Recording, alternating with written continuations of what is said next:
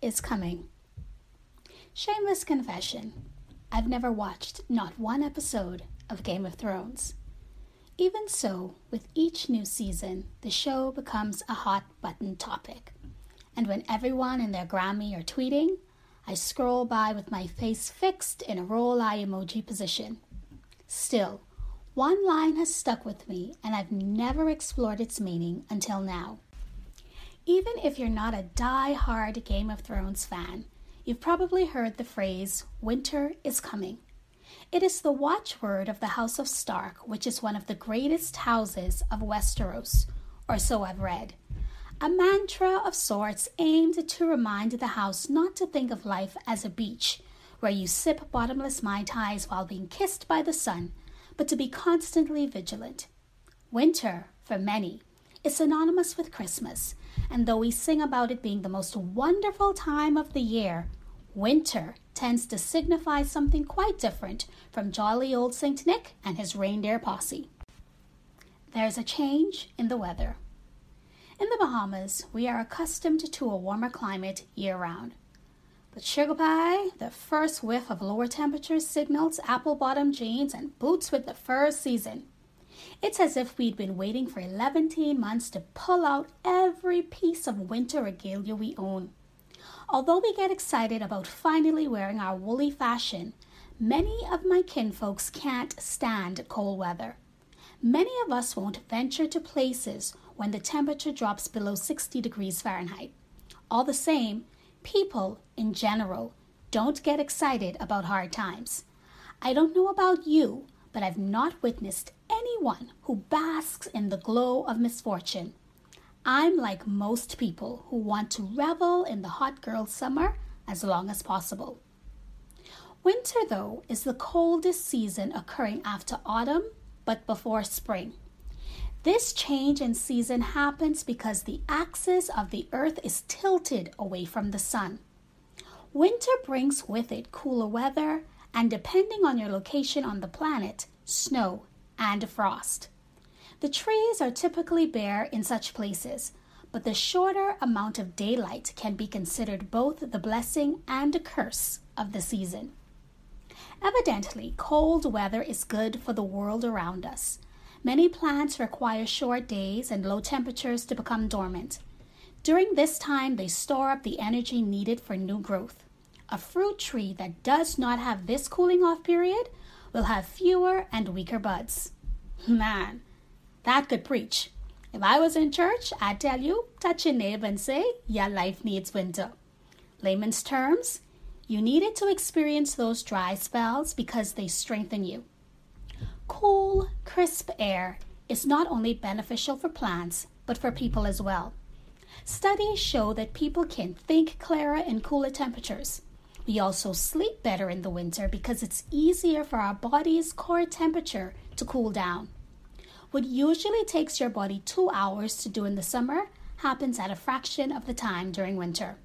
But perhaps the most exciting fact, to me, about this period is that it has to be winter in one place for it to be summer someplace else. Ooh, child, another good preach word right there.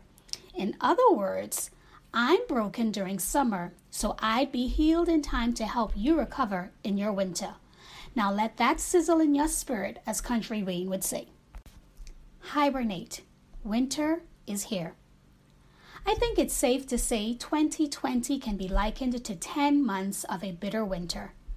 At first, when the leaves fell off, autumn looked real pretty. Working from home in our jammies was it. Unfortunately, we had no idea just how grueling this winter would be. Everyone home, all day, every day? Child, please, many people were in a constant state of needing a Valium. Before long, everything was shut down, and life as we knew it had drastically changed. No school, no summer vacation, no travel, no dates, no birthday turn up, limited jobs, no new movies, even church was restricted to the confines of our homes. It was as if Westeros was no longer fictional, but the story itself came to life. I felt like they'd been warning us all along to be ready for anything that could happen. But all we were was entertained. Little that we knew, winter is coming turned into winter is here. It was as if the entire world was forced into hibernation. For a long time, I thought hibernation was when certain animals went to sleep for a season. But Nat Geo taught me it's quite the opposite. When animals hibernate, it's a period where their heart rate slows down. Most of their psychological functions decelerate or entirely halted. They preserve energy to survive the winter because they are not eating much. It would appear they are asleep, but they are not. In layman's terms, hibernation is energy conservation. In churchdom, we'd say, His strength is made perfect in our weakness. Maybe some animals have the right idea. The world was forced to slow down the pace we suddenly had time and energy to do things that we couldn't do because of busyness.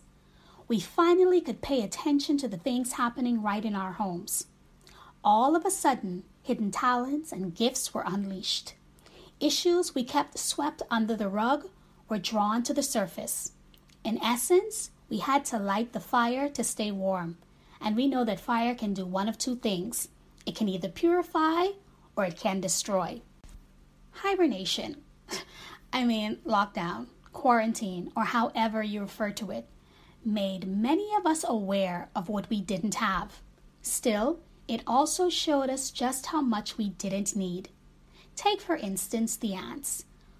While they don't hibernate in the conventional sense, the Bible makes reference to their life's ethic. Take a lesson from the ants, you lazy bones. Learn from their ways and become wise though they have no prince or governor or ruler to make them work. They labor hard all summer, gathering food for the winter. This made me wonder what have I been doing with all my previous summers? If this pandemic has not made you re strategize your life, I don't know what will. If this pandemic taught me nothing else, forget saving for a rainy day. We need to store up for winter. Why? Because it will come. Fly south for the winter. I have always wondered how do birds know that it is time to fly south? They know because birds have an innate response to the reduction in daylight hours, signaling to them that winter is approaching and they should get moving. Firstly, to escape the cold, and to go where they can be fed. How do we know it's time to move? We like to say one mind or intuition, but the still small voice that tells you something is off is the Holy Spirit. His first signal to you is often frustration. Of course, for you and me, flying south is more metaphorical than literal. I know you may be thinking there are no indicators in your life to make you move. I promise you there are. For me, the indicator was usually a relationship no longer making sense. Let me just say, the relationship factor isn't always a romantic one. I had to walk away from some friendships too. I had to sever ties with places of employment, and in some instances, some kinfolk had to go as well. Believe me, as many people have learned this year, you don't want to be stuck in winter conditions with just any old body. Flying south may mean you need to change your circle. You may need to switch your location. But even in a different place and space, as Tyrion warned, never forget what you are. The rest of the world will not. Wear it like armor, and it can never be used to hurt you. Moving doesn't automatically solve your problem. It highlights if you were the issue. No matter how far south you fly, you can't escape you. The thing about a personal winter is it follows you. Winter is Coming was said in the very first episode of Game of Thrones. And while it didn't really begin until season 6, the fact remains it happened. What am I saying? Sometimes summer lasts a long time and you are lulled into a false sense of indefinite security. But who would have thunk that 10 months later this pandemic would still be looming the world over. I'm convinced now more than I've ever been that there is truly nothing new under the sun. The Spanish flu pandemic lasted for two years, with its effect going into the third year. Today, I assure you, my message is not one of doom and gloom, but one that seeks to remind you to remain vigilant and adjust the plan. Like Game of Thrones, the Bible, which was around for much longer, has been reminding us of the same. Be well balanced and always alert, because your enemy, the devil, roams around incessantly like a roaring lion, looking for its prey to devour. Take a decisive stand against him and resist his every attack with strong, vigorous faith. For you know that your believing brothers and sisters around the world are experiencing the same kinds of trouble you endure. And then, after your brief suffering, the God of all loving grace, who has called you to share his eternal glory in Christ, will personally and powerfully restore you and make you stronger than ever. Yes, he will set you firmly in place and build you up. If I've witnessed nothing else, I've realized that a whole lot of folk don't take notice if it's summer or winter once they are happy. Better yet, once there is meat in their storehouse. However, if we had no winter, the spring would not be so pleasant. If we did not sometimes taste adversity, prosperity would not be so welcomed. In this pandemic, we have not been affected the same. Some folks flourished while others suffered. I'll tell you this there is only one way to winterproof your life, and his name is Jesus. However, having insurance doesn't mean you won't get hit. It just means you'll have help rebuilding. Don't be fooled by what you see during summer. Rest assured, if you live long enough, winter is coming.